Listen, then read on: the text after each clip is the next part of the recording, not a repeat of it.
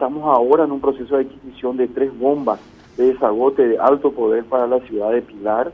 Estamos actualizando en este momento el, plan de evacuación de Alberdi.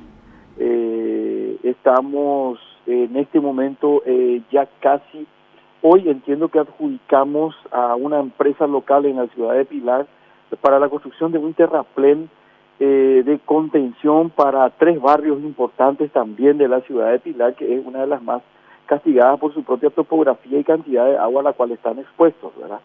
Asimismo, tenemos también en la zona del Chaco comunidades que quedan aisladas por severos daños a infraestructura vial. Esto se debe a la gran cantidad de lluvia que cae. Estamos esperando lluvias importantes, que es lo que va a contribuir eh, al repunte del nivel de las aguas del río Paraguay.